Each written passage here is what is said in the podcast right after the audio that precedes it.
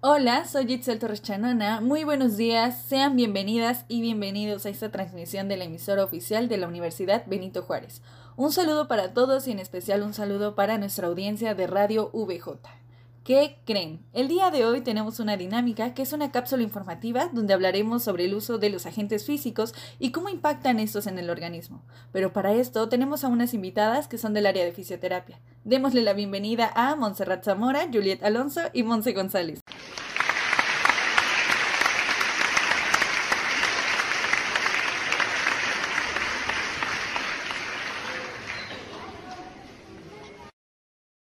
Y bueno, ustedes platíquenos, ¿qué opinan acerca de este tema? Mira, Itzel, yo opino que en relación a esto, sabemos que los agentes físicos son medios utilizados en la profesión de la fisioterapia para sus diversas técnicas de tratamiento. Pues como sabemos, los agentes físicos los encontramos en el medio ambiente, siendo esta una forma de tratamiento que ayudará a mejorar y fortalecer la situación de salud de nuestro paciente. Así es, Monse, y es importante saber sus beneficios, porque a pesar que su costo es bajo, sus efectos son excelentes y rápidos, además de permitir múltiples maneras de aplicación, haciéndolos adaptables a casi cualquier lesión, enfermedad o afección. Déjenme les cuento sobre su clasificación. Tenemos la termoterapia, es el uso de calor con fines terapéuticos. Crioterapia, que corresponde a la aplicación de frío para conseguir efectos fisiológicos terapéuticos. Hidroterapia, la utilización del agua para mejorar el estado de salud. La fototerapia, que es el uso de la luz con propósitos terapéuticos. Y aquí destaca el uso de rayos infrarrojos y ultravioletas. Y tenemos la masoterapia, que es el masaje terapéutico también. Es un agente físico, pues usamos las manos y el cuerpo para tratar afecciones musculoesqueléticas u otros. Fíjate que es cierto. Además de esos, existen muchas más clasificaciones de los agentes físicos. ¿Qué les parece si hablamos de la termoterapia, crioterapia, hidroterapia y la electroterapia? Ahora que lo mencionas, quiero compartirles que la termoterapia es la aplicación con fines terapéuticos de calor sobre el organismo por medio de cuerpos materiales de temperatura elevada, por encima de los niveles fisiológicos. El calor se propaga desde el agente térmico hasta el organismo, produciendo así una elevación de la temperatura y, como consecuencia de esta elevación surgen los efectos terapéuticos. Debemos considerar que el calor aplicado suele oscilar entre los 40 a 45 grados y no debe sobrepasar los 58 grados para que surjan las respuestas fisiológicas como el aumento de la circulación sanguínea y linfática, aumenta la flexibilidad del tejido colágeno, por lo cual disminuye la rigidez articular, alivia el dolor, disminuye el espasmo muscular y colabora con la reabsorción de infiltrados inflamatorios, edema y exudados. Y ahora ustedes conocen cuáles son las precauciones y contraindicaciones que debemos tomar en cuenta, porque debemos de tener cuidado en zonas de pérdida o trastornos de la sensibilidad de la piel. Se debe vigilar la aparición de dolor durante la aplicación. Está contraindicado en los tejidos con irrigación inadecuada. No aplicar en procesos inflamatorios agudos ni febriles. No aplicar en pacientes con trastornos cardiovasculares descompensados.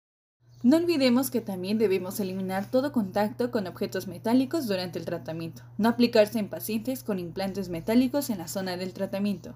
No debe aplicarse sobre las zonas de crecimiento óseo en los niños, ni el calor sobre las gónadas, ni mucho menos sobre el feto en desarrollo. Bueno, y si no deseamos utilizar la termoterapia, pues también tenemos otro agente físico, que es lo contrario al calor, a lo que se le denomina crioterapia la cual es una terapéutica médica que utiliza el efecto del frío. Y como todo agente físico, también tendrá sus propios efectos fisiológicos, iniciando con la reducción de temperatura en los tejidos y el proceso de vasoconstricción en la sangre. Será entonces que incrementará el umbral del dolor, la viscosidad, la deformación plástica de los tejidos, pero disminuye el rendimiento motor, así como también la inflamación, el edema y el espasmo muscular. También recuerden una cosa, aunque no suele presentar efectos secundarios, siempre hay que vigilar la aplicación de hielo para que no se produzcan quemaduras en la piel o daños en el sistema nervioso.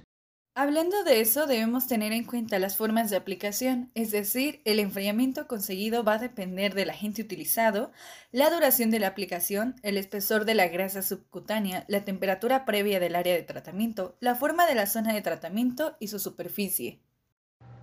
Sí, sobre todo también es necesario conocer en qué situaciones no debemos aplicar este agente, como por ejemplo, el exceso de enfriamiento provocará eritema, endurecimiento, alteraciones sensoriales, urticaria al frío, además de que tampoco se debe de aplicar en pacientes con enfermedades cardíacas.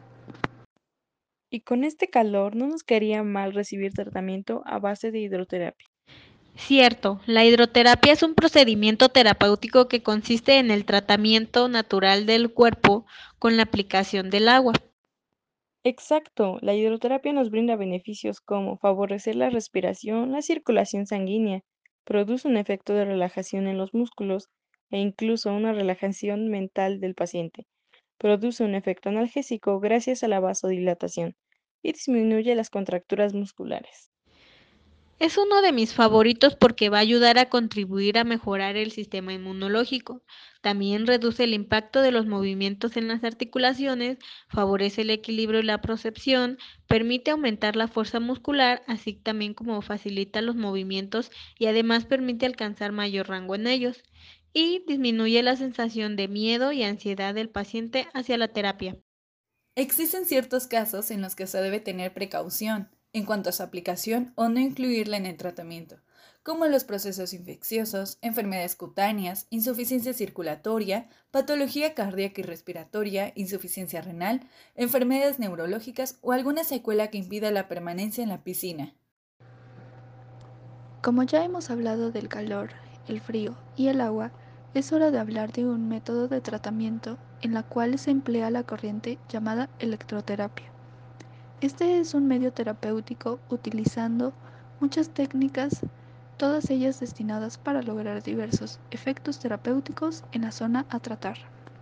Aquí entran dos tipos de electroestimulación. Unas son las de alta frecuencia y de baja intensidad, y las contrarias que tienen baja frecuencia pero alta intensidad.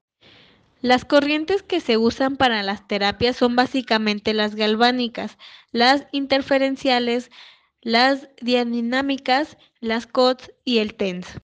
Este nos ayuda a reducir el dolor, aumento de la circulación, mejorar el trofismo celular, mejorar el entrenamiento deportivo, la regeneración celular y el tejido muscular, efectos antiinflamatorios durante la cicatrización y para aliviar las mialgias. Aunque la rehabilitación puede ser muy beneficiosa, pero en estos casos no puede aplicarse. Puede ser perjudicial en tumores, embarazos, la menstruación, en trastornos de la sensibilidad, en pacientes que no son colaboradores o que no están conscientes, en pacientes que tengan marcapasos y en heridas abiertas. Bueno, chicas, pues hemos llegado al final de esta transmisión. Sí, Itzel, lamentablemente se nos ha acabado el tiempo, pero antes de despedirnos me gustaría decirles que los agentes físicos son una puerta de múltiples posibilidades de tratamiento siendo dispositivos que se aplican a un segmento corporal con el fin de generar analgesia, control de inflamación, recuperación de tejidos y funcionalidad de segmentos. Como fisioterapeutas tenemos el objetivo de prevenir, restituir la capacidad funcional y lograr la máxima independencia, así como disminuir el tiempo de discapacidad.